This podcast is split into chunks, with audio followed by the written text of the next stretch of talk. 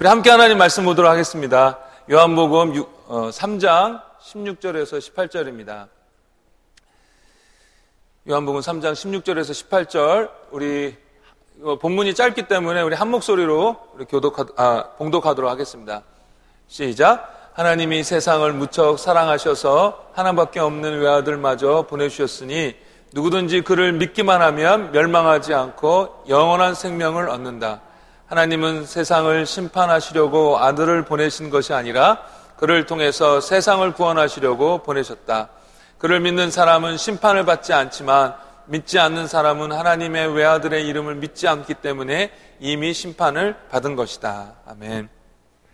저희 부부가 결혼을 앞두고 신혼여행을 하와이로 가기로 했습니다. 한국에서 결혼을 하니까 오는 길에 신혼여행으로 하와이를 들리자는 것이었습니다. 신혼여행으로 하와이를 간다고 하니 너무 설레었습니다. 그래서 저희는 어느 호텔에서 묵어야 할지 또 어디를 가야 할지 인터넷으로 열심히 조사했습니다. 살면서 어떤 일은 억지로 하게 되는 경우가 있습니다. 먹고 살아야 하는 문제이기 때문에 원치는 않지만 억지로 할 때가 있습니다. 또 어떤 것은 책임자이기 때문에 원치 않지만 억지로 하는 때가 있습니다. 그러나 하와이로 신혼여행을 간다고 했을 때에 하와이에 대해서 알아보고 무엇을 할지 인터넷으로 조사하는 것은 하나도 싫지 않았습니다. 인터넷으로 우리가 머물게 될 호텔의 방과 경관을 보, 면서 좋아했고 하와이에서 어디로 가야 할지 인터넷에서 그림을 보면서 좋아했습니다. 지금 생각 같아서는 이렇게 아이들 때문에 둘만의 시간이 없을 것이라면 한 신혼여행을 2주나 3주 갈 걸이라는 생각도 하게 됩니다. 저희 가정이 달라스에서 이곳으로 2주에 올 때에 달라스에서 이곳에 대해서 연구를 많이, 연구를 많이 했습니다. 특별히 어디서 살아야 하는가가 중요한 문제였기 때문에 인터넷으로 또 열심히 이곳에 대해서 뒤져봤습니다. 또 앞으로 섬기게 될 교회가 어떨는지 궁금해서 저희 교회 홈페이지도 자주 들어와서 보았습니다. 이런 일은 저희 부부뿐만이 아닌 모든 사람이 가지고 있는 기본적인 본능일 것입니다. 앞으로 여행할 곳, 앞으로 살 곳에 대한 궁금증을 갖는 것입니다. 천국도 마찬가지입니다. 우리가 가게 될 곳입니다. 우리는 그곳이 어떤 곳일런지 궁금합니다. 그래서 잠시 죽었다가 살아난 사람들 있지 않습니까? 천국이나 지옥의 그 사이에 천국이나 지옥을 어, 갔다 왔다라는 사람들. 그, 그 사람들의 이야기에 저희들이 관심을 갖습니다. 마치 하와이를 가려는 사람이 하와이에 갔다 왔다, 갔다 온 사람들의 이야기를 아주 귀담아 듣듯이 말입니다. 그러나 이런 체험담 외에 성경적으로 천국에 대해서 가르쳐 주는 사람이 그동안 매우 적었습니다. 제가 지난 컬럼에도 소개했지만 유명하다라는 신학자들도 다른 주제에 대해서는 참 많이 다루었지만 그것에 비해 천국에 대해서는 너무도 미약하게 한두 페이지 정도로만 다루었습니다. 사실 그것이 이해가 안 되는 것은 아닙니다. 왜냐하면 우리에게 있어서 정말 절박하고 더 심각하게 다가온 문제는 어떻게 구원을 얻느냐 이기 때문입니다. 아무리 좋은 천국에 대해서 저희들이 자세히 안다 할지라도 어떻게 천국에 가느냐를 모른다면 아무 소용이 없기 때문입니다. 또 한 가지는 성경이 천국에 대해서 자세히 설명하지 않고 있다라는 선입견 때문에 저희들이 천국에 대해서 연구하지 않습니다. 좋은 천국이 있다. 이 정도이지 그 천국이 구체적으로 어떤 곳일런지 또한 천국에서의 삶은 어떤 것일런지 아예 생각해 보려고 하지도 않습니다. 그런데 사단은 이런 천국에 대한 무지와 무관심을 좋아합니다. 사단은 우리의 관심을 천국에서 끌어내리고 오직 이 땅에만 관심을 갖도록 합니다. 저희들이 어떤 것에 자극이 되어가지고 잠깐 천국에 대해서 관심을 갖고 사모하지만 사단은 그것이 오래 가지 못하도록 여러 가지로 방해합니다. 어떤 때는 이 세상에 염려로 가득하게 해서 이 땅의 문제들을 어떻게 해결할까 하면서 그것에만 매이게 만듭니다. 어떤 때는 이 세상의 쾌락으로 천국을 잊어버리고 이 세상에서 좋다 좋아 하게 만들어 버립니다. 허무한 쾌락을 쫓게 만드는 것입니다. 그리고 어떤 때는 천국에 대해서 잘못된 지식을 갖게 해서 천국을 사모하지 않게 만듭니다. 그저 지옥을 면하는 곳으로만 여기게 만드는 것입니다. 제가 컬럼란에 적어드린 천국에 대한 오해를 보시면 아마 고개가 끄덕여지실 것입니다. 저는 천국에 대한 간증을 책으로 읽을 때가 있습니다. 그것이 지극히 개인적인 생각에서 나온, 나올 가능성이 있기는 하지만 또한 동시에 지금도 하나님께서 당신의 사랑하시는 자녀에게 특별히 보여주실 수도 있기 때문에 그런 책이 나왔다 할 때에 저는 읽어봅니다. 성경적인 분별력을 가지고 읽으려고 많은 노력을 합니다. 그런데 아무튼 그런 천국에 대한 책을 읽고 나면 얼마나 천국에 대한 소원이 제 안에서 강렬해지는지 모릅니다. 그래서 정말 무엇을 위해서 투자해야 되는지 다시 생각하게 되고 결단하게 됩니다. 썩어질 것이 아니라 영원한 것을 위하여 정말 낭비됨 없이 내 삶이 투자되어져야 되겠다라는 생각을 하게 되는 것입니다. 주님이 하셨던 말씀이 그냥 기분 좋게 해주려는 말 또는 그냥 허무한 위협이 아니라 정말 진짜였구나, 정말 사실이었구나라고 더 실감하게 되면서 주님의 말씀에 더 적극적으로 순종하고자 하는 마음이 제 안에서 강렬하게 타오르게 됩니다. 이 땅 일들이 잘 안 되어서 마음이 답답해질 때가 있지만 이 천국에 대한 이야기를 들으면 천국에 대한 설렘으로 제 마음이 가득하게 됩니다. 또한 그 천국에 대한 이야기를 읽으면서 정말 이런 벌어지보다도 못한 나를 사랑하셔서 구원하여 주시고 이런 놀라운 것들을 선물로 예비하여 주셨다는 것에 대하여 정말 진심으로 진심으로 감사를 드리게 됩니다.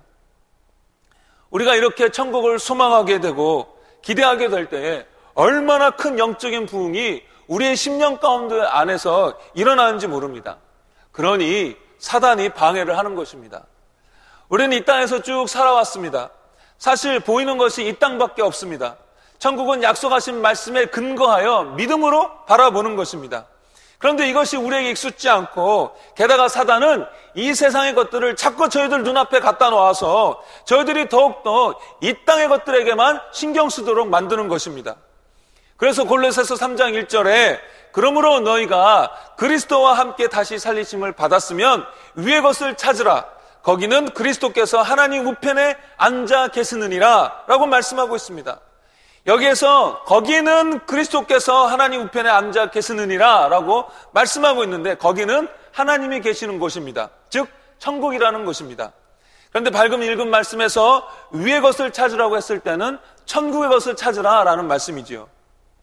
천국의 것이기 때문에 사랑도 될 수 있고 말씀도 될 수 있고 영적인 원리도 될 수 있겠지만 동시에 천국 자체도 되는 것입니다. 이제 구원을 받았으면은 천국을 소망하고 천국에 있는 것을 계속해서 추구하라 라는 것입니다. 여기서 찾아라 라고 사용된 동사는 형제형입니다. 현재형. 그러니까 이례적으로 한 번 찾고 마는 것이 아니라 계속해서 찾아야 된다라는 것입니다. 계속해서 우리의 눈으로 저 천국을 보도록 노력해야 한다라는 것입니다. 그러면 하나님께서 저희들에게 허락하실 이 천국이 어떤 곳일지 한번 생각해 보기를 원하는데요. 첫 번째로 먼저 생각해 보고 싶은 것은 먼저 우리 그리스도인들의 그리스도인들의 죽음에 대해서 어떻게 봐야 되는가라는 것입니다. 저희들은 예수님을 믿음으로 말미암아 우리의 모든 죄의 값이 예수님의 십자가에서 다 치루어졌습니다. 따라서 모든 죄에 대한 형벌에서도 면제입니다. 그 죄의 결과인 형벌에 형, 형벌이 우리에게는 전혀 해당되지 않습니다. 그러면 하나님께서 저희들을 구원하셨는데 구원하셨을 때 우리를 아예 안 죽게 하시던지 아니면 바로 하늘나라로 데려가셨으면 좋겠는데 우리는 여전히 예수 믿었지만 그럼에도 불구하고 죽습니다. 죄의 값은 사망이라고 했는데 우리가 죄값이 치러졌다라고 말씀하셨는데 그러면 우리가 죽는 건 뭔가라는 생각을 하게 되는 것입니다. 그런데 이것은 우리 그리스도인들의 죽음은 죄로 인한 징계로 주어지는 것이 아니라 이 죄로 타락한 세상 속에서 사는 결과로 주어지는 것입니다. 마치 방사선에 오염된 지역에서 사람, 사는, 사는, 사는 사람들은 자기의 잘못과 상관없이 그 방사선에 의하여 피해를, 피해를 입는 것처럼 죄로 타락한 세상 속에서 사는 결과를 하나님께서 성도들로 하여금 경험케 하시는 것입니다. 하나님께서는 예수님을 통해서 구호가, 어, 하나, 하나님께서 예수님을 통해서 구원하시고자 하는 계획은 예수님께서 다시 오실 때에 완성이 됩니다. 그때까지는 하나님의 나라가 이 땅 가운데서 이루어지고는 있지만 아직 완성은 아닙니다. 그렇기 때문에 죄로 타락한 세상 속에서 저희들이 살면서 여전히 고통을 당하는 것입니다. 죽음도 그런 차원입니다. 우리의 죄가 용서받지 않아서가 아니라 이 죄로 타락한 세상 속에서 사는 결과로 예수님이 다시 오실 때까지는 성도들도 육체의 죽음을 맞이하게 된다라는 것입니다. 하나님은 이 죄로 타락한 세상 속에서 그 죄의 결과로 고통당하는 것들을 저희 그의 전능하심으로 막아주실 수 있습니다. 그러나 저희들도 그 고통을 경험하게 하십니다. 그 이유는 당신의 자녀들을 훈련시키기 위하여, 저희들을 성화시키기 위하여, 당신의 자녀들이 예수님을 닮은 모습으로 변화되기 하기 위하여 그런 고통을 경험케 하시는 것입니다. 그런데 인생의 마지막 때가 때에 오는 죽음도 하나님께서는 우리의 성화를 완성시키기 위하여 허락하시는 것입니다. 저희들이 고난당할 때 어떤 훈련을 받습니까? 예수님, 우리의 성품이 예수님을 닮아가게 되고 또한 막막한 가운데서도 주님을 이렇게 온전히 의지하는 것을 그 고난 가운데서 배우지 않습니까? 저희들이 죽음의 순간에도 주님께 나의 영혼을 온전히 의지하는 것입니다. 이제 마지막 진짜 최후로 그 영혼을 주님께 믿음으로 맡기는 훈련을 하는 것입니다. 그렇게 믿음으로 나의 영혼을 하나님께 주님께 맡길 때 우리의 이 땅에서의 훈련이 맞춰지고 천국으로 가게 되는 것입니다. 우리가 예수님을 정말 믿고 따르기로 작정했다면 철저히 우리의 인생은 하나님의 손에 있습니다. 믿으십니까? 그냥 일어나는 일이 없습니다. 그래서 고난당할 때에도 감사하고 믿음으로 주님의 선하신 의도를 바라봐야 합니다. 마찬가지로 우리의 성도들의 죽음에 대해서도 그렇게 봐야 한다라는 것입니다. 결코 저주가 아니라 놀라운 축복으로 들어가는 통로가 되는 것입니다. 그러면 우리가 이렇게 하나님의 마지막 성화 과정인 육체의 경험을 육체의 죽음을 경험하게 되었을 때 어떻게 되는가라는 질문이 생깁니다. 즉 우리는 죽으면 어떻게 될까요? 요한복음 3장 36절에 아들을 믿는 자는 영생이 있고 라고 말씀하고 있습니다. 이 땅에 사는 동안 예수님께서 우리를 위해 돌아가시고 우리의 주가 되셨음을 믿고 거기에 인생을 드린 사람은 예수의 피의 공로로 말미암아 구원받은 영혼이 됩니다. 용서받은 영혼이 됩니다. 하나님의 자녀가 됩니다. 그래서 죽자마자 그의 영혼은 천국으로 가게 됩니다. 어떤 사람은 사람이 죽으면 마지막 심판 때까지 어, 잠을 잔다라고 합니다. 그래서 소울 슬립이라고 하는데 그렇지 않고 바로 천국으로 가게 됩니다. 믿는 사람에게 있어서 죽음은 그 영혼이 몸을 떠나서 주님과 함께 거하게 되는 것입니다. 그래서 사도 바울이 솔직한 자기 심정을 얘기하는데 자기는 차라리 현재의 몸을 떠나서 주님과 함께 천국에 거하고 싶다라고 말합니다. 그런데 어, 궁금한 것은 뭐 저는 여러분은 별로 안 궁금할지 모르겠지만 여기서 더 나오는 질문이 뭐냐면 우리의 영혼이 천국에 가게 되는데 거기서 끝인가? 라는 것입니다. 거기서 과연 끝일까요? 그렇지 않습니다. 우리는 예수님께서 다시 이 땅에 오실 때 부활합니다. 특별히 고린도전서 15장에서는 예수 믿는 사람의 부활에 대해서 아주 강력하게 말하고 있습니다. 예수님께서 다시 이 땅에 재림하실 때에 우리의 육체가 부활하여 새롭고 영광스럽게 되는데 그때에 구원받은 영혼이 다시 새롭게 된 이 부활한 육체와 합쳐져서 새 하늘과 새 땅에서 영원히 살게 되므로 하나님께서 계획하신 구원을 완전히 이루는 겁니다. 이것이 믿는 자가 죽게 되었을 때 일어나는 일입니다. 두 번째로 천국에 대해서 구체적으로 생각해 보기 전에 저희들이 먼저 좀 오해했던 부분을 수정해야 될 것이 있습니다. 그것은 뭐냐면 육은 악하고 영은 선하다라는 생각입니다. 요한복음 6장 60 요한복음 6장 63절에 보면 예수님께서 이렇게 말씀하고 있습니다. 살리는 것은 영이니 육은 무익하니라. 많은 사람들이요 이 말씀을 오해했습니다. 여기서 예수님께서 말씀하시는 것은 우리의 삶의 근본인 영에 살아야 한다라는 것이지 그런 의미에서 육신적인 만 육신적인 것만을 쫓을 것이 쫓는 것이 무익하다라는 것이지 육신 자체가 나쁘다라는 것을 말씀하시는 것이 아니었습니다. 또 육신을 성경에서 부정적으로 말씀하시는 경우가 있는데 그것은 우리 육신 자체를 말씀하시는 것이 아니라 우리의 육의 죄된 본성, 심플 네이처에 대해서 말씀하시는 것입니다. 더불어서 물질도 마찬가지입니다. 우리는 영적인 것 하면서 물질을 터부시하는 경우가 있습니다. 그러나 하나님은 전혀 그렇게 생각하지 않으십니다. 영과 육, 영과 물질을 구별해서 영은 거룩하고 물질은 악한 것으로 구별하는데 이것은 전혀 성경적, 성경적이지 않고 초대교회 시대 때부터 있었던 이단에서 나온 사, 사상입니다. 하나님은 오히려 천지를 창조하시고 그 이후에 보기에 좋았더라라고 말씀하셨습니다. 이 물질 세계가 하나님께서 만드신 것이고 그 모든 것이 하나님의 마음을 기쁘시게 했습니다. 하나님 보시기에 기쁜 것이면 그것이 거룩한 것이고 그것이 옳은 것입니다. 온 우주의 최종 결정권자가 그렇다고 하면 그런 것입니다. 그런데 우리는 영적인 것 하면서 육적인 것, 물적, 물질적인 것을 악한 것으로 여기거나 아니면 적어도 천국에는 안 어울리는 것으로 생각한다라는 것입니다. 근데 이것은 이단적인 생각입니다. 제가 왜 이야기를 하면요, 이 말씀을 드리냐면요, 천국은 그냥 애매하게 영적으로만 존재하는 그런 곳이 아니라 물질 세계라는 것입니다.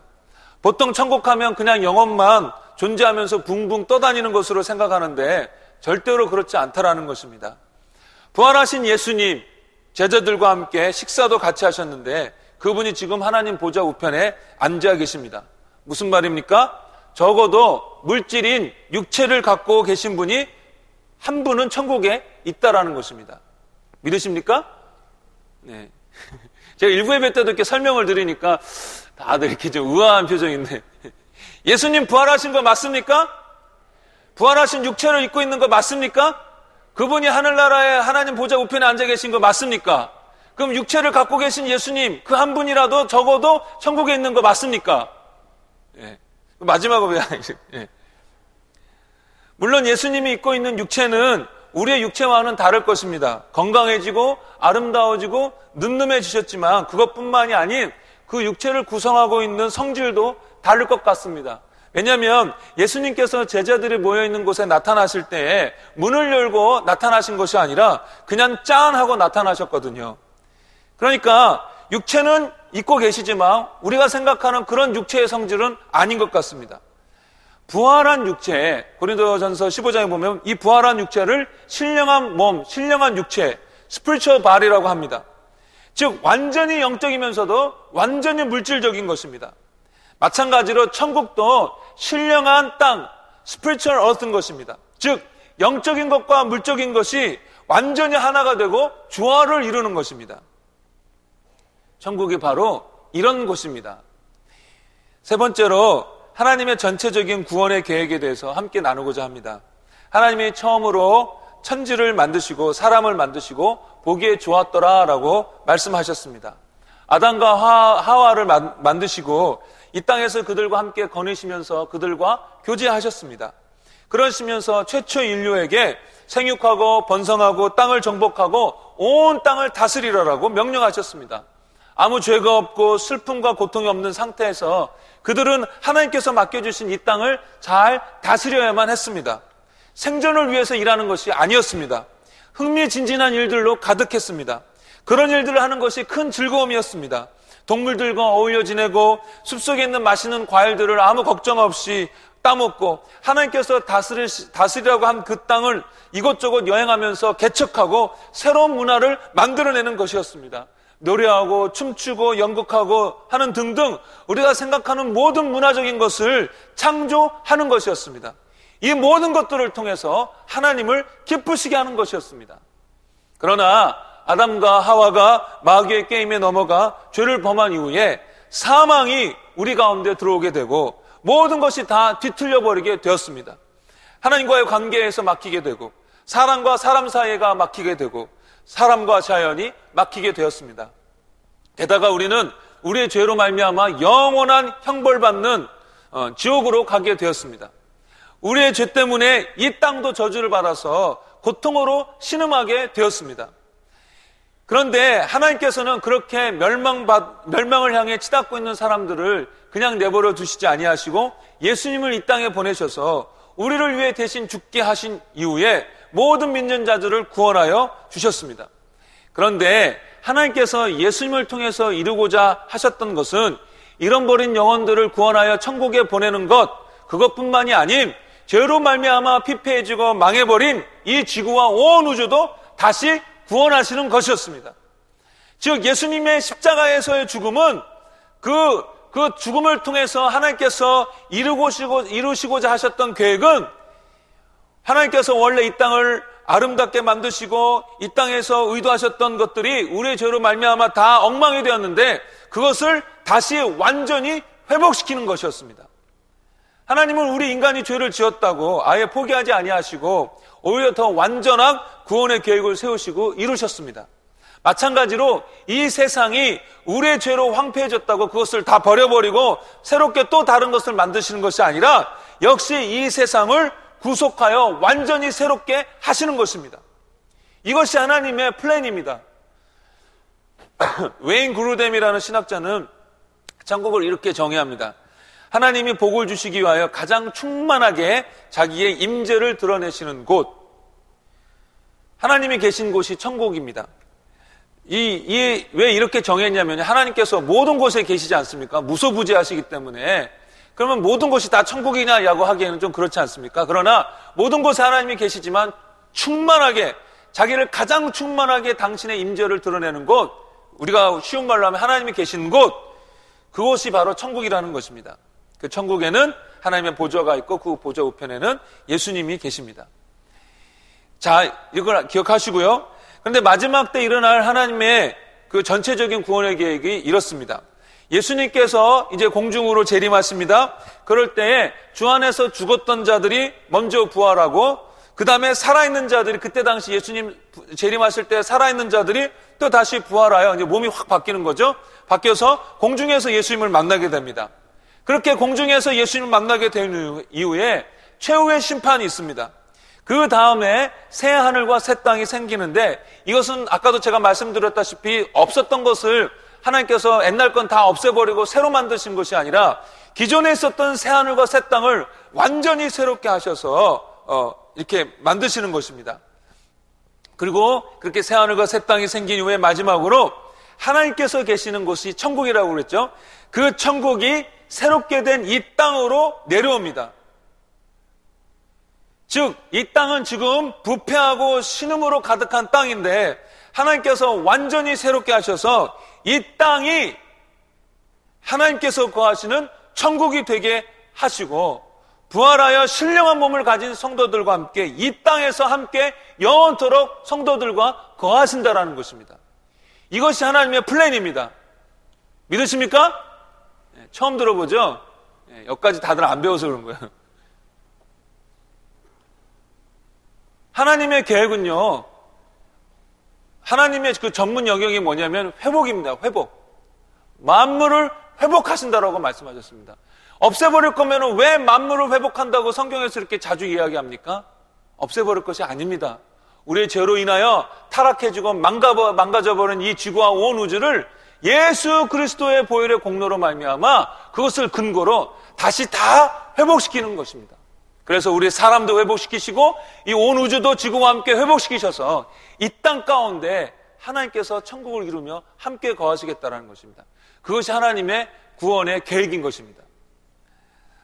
따라서 우리가 지금 천국이라고 부르고 있는 그 천국이 지금 하늘 어딘가에 있는데 그 천국이 계속 영원토록 그곳에 있는 것이 아니라 그 천국이 새롭게 된 이 땅으로 내려와서 완성이 된다라는 것입니다. 그래서 새 하늘과 새 땅이 이루어지면서 하늘에 있는 천국이 이 땅에 내려오게 되는데 그때까지 그 전에 있는 지금 하늘 어딘가에 있는 그 천국 이 천국을 어떤 사람은 구별해서 중간 천국이라고 합니다. 중간 천국. 그러니까 지금 우리 성도들이 예수 안에서 죽게 되면 가는 곳이 바로 이 중간 천국입니다. 근데 우리가 보통 중간 천국, 보통 천국이라고 부르는 이곳, 새하늘과 새 땅이 생기기까지 거하게 되는 이 천국은 어떨까요? 중간 천국이라는 이 곳은 어떨까요? 우리 함께 좀 살펴보기 원하는데요. 요한계시록 6장 9절부터 11절까지인데 이것도 본문이 짧으니까 우리 한 목소리로 한번 같이 봉독하겠습니다. 시작. 어린 양이 다섯째 봉인을 떼실 때 나는 하나님의 말씀을 증거하다가 죽임을 당한 사람들의 영혼이 재단 안에 있는 것을 보았습니다. 그들은 큰 소리로 거룩하고 참되신 주님, 언제나 땅에 사는 사람들을 심판하여 우리를 죽인 원수를 갚아 주시렵니까? 하고 부르짖었습니다. 그러자 그들에게는 저마다 흰 예복이 한 벌씩 주어졌습니다. 그리고 그들의 동료 종들과 형제들도 죽임을 당하여 그 수가 차기까지 그들에게 잠시 동안 더 쉬라고 하셨습니다. 이 본문을 통해서 저희들이 지금 천국이라고 부르고 있는 그 천국의 모습을 몇 가지로 확인해 볼 수 있습니다. 첫 번째로는 성도들이 죽으면 구원받은 영혼은 바로 천국에 간다라는 것입니다. 이 사람들은 순교한 사람들인데 죽어서 다른 데 가 있지 아니하고 지금 하나님께서 계신 천국에 가 있었습니다. 두 번째로 이 사람들은 자기네들이 이 지구상에 있어서 지구상에서 경험했던 일들을 다 기억하고 있습니다. 하나님께 이 사람들이 뭐라고 이야기하냐면 우리를 죽인 원수를 언제나 갚아주시겠습니까? 라고 간구합니다. 이것을 보면 이 사람들은 지금 자기네들이 어떻게 이 땅에서 죽었는지를 다 알고 있다라는 것입니다. 여러분, 이 말이 맞는 게요. 우리가 기억이 끊어지면은 그건 내가 아닙니다. 나는 나에 대한 기억을 다 갖고 있어야 있을 때만 그것이 나인 것입니다. 지상에서 있을 때 기억하고 하늘에 올라왔을 때 기억이 끊어지거나 아니면 기억이 다른 것으로 대체가 되면 그거는 내가 아닌 것입니다. 이해가 되시죠? 이해가 되십니까? 네, 뭐저 불쌍해가지고 또 그렇게, 해주자. 그죠? 그죠? 제가 어렸을 때부터 이런 이런 이런 경험들이 있고 기억이 있는데, 예? 그, 그 기억을 갖고 있어야지만 나지. 어렸을 때, 다를 들어, 애를 들어서 저의 기억이 바뀌어갖고 조준수 목사님의 기억이 제 머리에 들어와 있어 봅시오. 그러면 접니까, 그게? 아니죠. 연속성이 있어야 된다라는 것입니다. 천국에 가도 이 땅의 일들을 다 기억하게 될 것입니다. 오히려 더 선명하게 기억하게 될 것입니다. 그럼 여기서 좀 질문이 하나 생기는데요. 그럼 고통스럽고 치욕스러웠던 그런 기억을 천국에 가지고 가게 되면 천국에서 행복이 없어지지 않을까요? 그것 때문에 계속 짓눌리지 않을까요? 라는 질문이 생깁니다. 그런데 그것은 어떻게 보느냐에 따라 달라집니다. 아브라함과 나서로가 그 지옥불에서 뜨겁게 고통당하고 있는 처참한 음, 어, 고통을 당하고 있는 부자를 바라보았지만 그것 때문에 이 사람들의 천국의 기쁨이 사라진 건 아니었습니다. 천사들이 지옥의 고통을 보지만 그렇다고 하나님 앞에 있는 기쁨이 사라진 것은 아니었습니다. 따라서 천국에서의 기쁨은 아무것도 모르는 무지에 근거한 것이 아니라 어떻게 바라보느냐 관점에 달려 있다라는 것입니다. 그것마저도 합력하여 선을 이루셨던 하나님을 보게 되니까 천국에서도 기쁨을 유지할 수 있는 것입니다. 세 번째로 하나님께서 이 순교자들의 질문에 대답을 하시는데 이것은 저희들이 천국에 가서도 우리가 모르는 것이 있고 그것을 알아가는 배워가는 과정이 있다라는 것을 보여줍니다. 우리는 천국에서도 계속해서 배우고 알아갈 것입니다. 우리는 천국에서 계속해서 호기심이 생길 것이고 그 천국에서는 그 호기심이 계속해서 채워질 것입니다. 여러분 알고 싶은 것이 생기고 또 그것을 알게 될 때 얼마나 기쁩니까? 만족이 옵니까? 그런데 그런 기쁨이 알게 되는 기쁨이 천국에서는 여전히 있고 또, 또 더욱 강화될 거라는 것입니다. 네 번째로 천국에 있는 사람들은 이 땅에서 일어나는 일들을 알고 있습니다. 하나님께서 자기 아직 자기네들의 어, 자기네들을 죽인 원수들을 당분간 내버려 두고 있다라는 것을 이 사람들은 알고 있었습니다. 그래서 왜 원수를 안 갚아주냐고 하나님께 요청하는 것입니다. 바벨론이 무너졌을 때한 천사가 땅에 일어나고 있는 사건을 가르키면서 하늘과 성도들과 사도들과 선지자들아 그로 말미암아 어, 즐거워하라 하나님이 너희를 위하여 그들에게 심판을 행하셨습니다. 천사가 구체적으로 천국에 살고 있는 사람들에게 말했다라는 것은 그들이 이 땅 가운데서 일어나고 있는 일들을 지금 알고 있다라는 것입니다. 다섯 번째로 천국에 있는 사람들은 이 땅에서 어떤 일이 일어나는지를 알기 때문에 기도합니다. 자기네들을 괴롭혔던 원수들이 지금도 활개치면서 땅의 성도들을 괴롭히니까 그것 때문에 하나님께 원수를 갚아달라고 지금 기도하는 것입니다. 간구하는 것입니다. 게다가 이 천국의 사람들은요, 땅의 성도들에 대해서 아주 강력한 유대감을 갖고 있습니다. 그래서 이 땅의 성도들이 그들의 동무종들과 그 다음에 형제들이라고 이렇게 묘사하고 있습니다. 그러니까 그냥 형제들이 아니라 그들의 형제들이라는 것입니다. 그냥 남 이야기가 아니라 내 가족의 일이라는 것입니다. 이 하늘의 성도들에게 있어서 저와 여러분들의 일은 남의 일이 아니라 우리 가족의 일이라는 것입니다. 그렇기 때문에 이 땅의 성도들은 우리 성도들에게 일어나는 일들에 대해서 관심이 많고 그래서 그것을 위해서 하나님께 기도하는 것입니다. 여섯 번째로 각 개인에게 흰 두루마리를 주신다라고 말씀하고 있습니다. 이것은 천국의 사람들이 그냥 획일화된 성품으로 있는 것이 아니라 각자의 개별성을 가지고 구별되어 있다라는 것입니다. 그러나 동시에 이들은 한 목소리로 하나님께 구했습니다. 이들이 한 목소리를 내었다라는 것인데 이것은 공통적인 관점을 천국에서 그들이 나눴다라는 것을 알 수 있습니다. 아, 하나님께서 빨리 우리들의 원수를 갚아주셔야 하지 않을까? 지금 땅의 성도들이 우리의 원수들 때문에 너무 고통당하고 있어. 그러니까 다른 천국의 성도들이 맞아 맞아 하면서 서로 의견을 주고받으면서 서로의 의견의 일치를 이뤘다라는 것입니다. 그래서 한 목소리로 의견을 모아서 하나님께 원수를 갚아달라고 그렇게 소리를 치른 것입니다. 어, 외친 것입니다. 간구한 것입니다. 일곱 번째로 큰 소리로 이들이 하나님을 불렀습니다. 천국에서 아무 감정도 없이 그냥 하나님 하고 무슨 이렇게 기계처럼 하나님을 부른 것이 아니라 감정을 담아서 불렀다라는 것입니다. 천국에서도 감정을 지니고 있다라는 것을 알 수가 있습니다.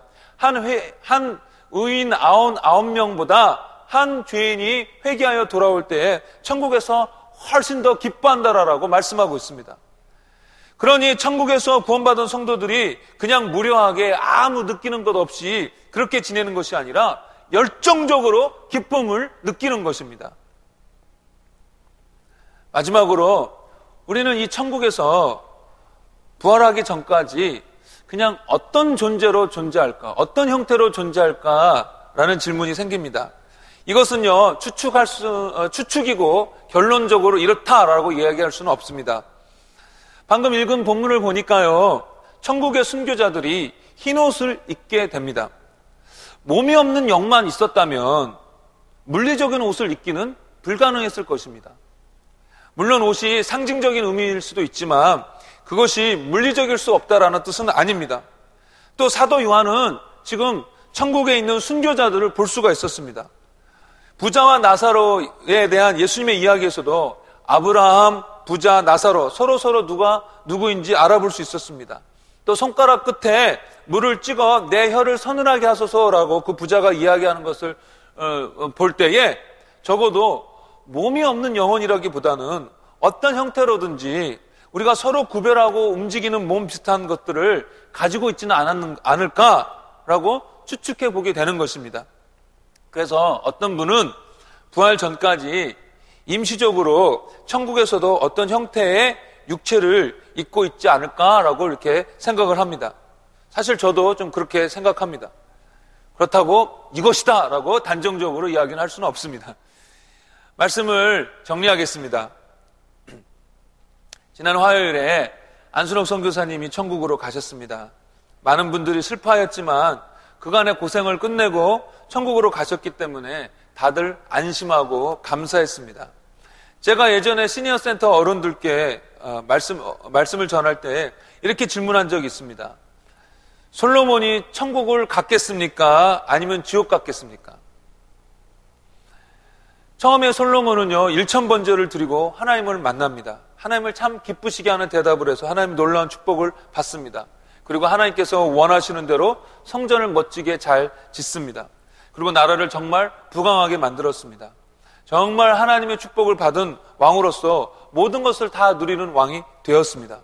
그러나 그 이후에 이방 여자를 아내로 맡기 시작하더니 솔로몬의 마음이 하나님으로부터 떠났습니다. 성경을 보면 하나님이 솔로몬에게 두 번이나 나타나셔서 다른 시를 따르지 말라라고 말씀하셨다고 합니다. 그냥 말씀하신 것도 아니고 두 번이나 나타나셔서 말씀하셨다고 합니다. 그런데도 불구하고 솔로몬은 불순종했습니다.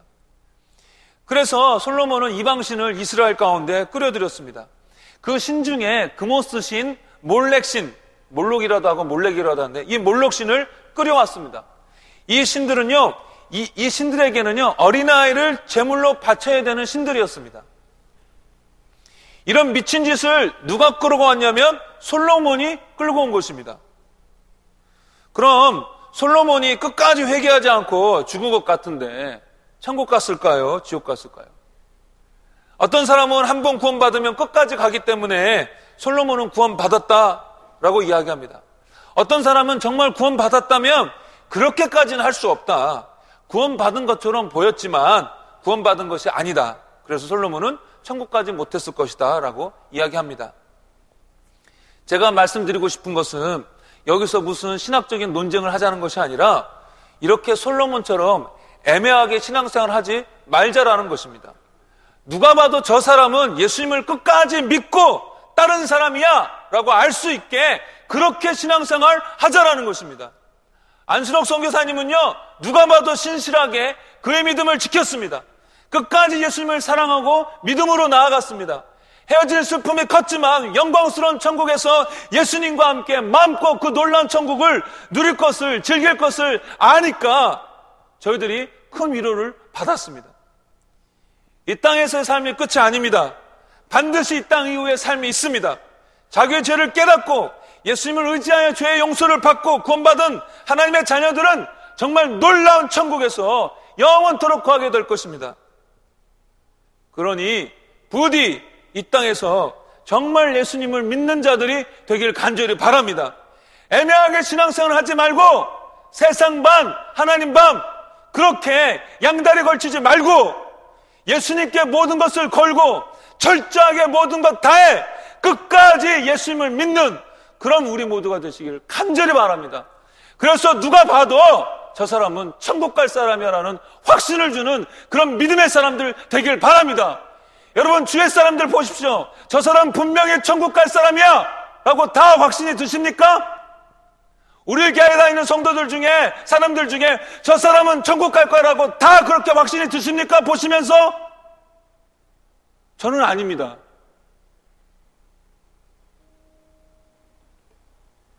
여러분 세상 반 예수님 반 그렇게 신앙생활 하지 마시고 모든 것 다 걸어 예수님을 끝까지 철저하게 따르는 사람 되어서 누가 봐도 저 사람은 예수님의 사람이야 라는 확신을 주며 신앙생활하는 저와 여러분 모두가 되길 간절히 바랍니다. 자, 기도하겠습니다. 하나님 아버지, 저희들 너무나 사랑하셔서 죄악 속에서 우리를 구원하여 주시고 놀라운 천국을 예비하여 주시니 감사합니다. 저희들이 너무 이 땅의 것만 바라보고 살았는데 오늘 이후부터는 저 천국을 소망하며 저 천국을 기억하며 저 천국에 투자하는 삶을 사는 저희들이 되게 하여 주시옵소서. 애매하게 신앙생활하는 것이 아니라 철저히 예수님만을 믿고 끝까지 따라가는 완전히 예수님 편에 서서 살아가는 우리 모두 되게 하여 주시옵소서. 그래서 우리가 죽음을 맞이할 때에 우리도 평안하고 주위 사람들도 평안하게 하여 주옵소서. 정말 설레임으로 죽음을 맞이할 수 있는 그런 믿음의 사람들 되게 하여 주시옵소서. 성령여 저희들을 그렇게 인도하여 주시옵소서. 예수님의 이름으로 기도합니다. 아멘. 우리 다 같이 일어나셔서 찬양하시겠습니다.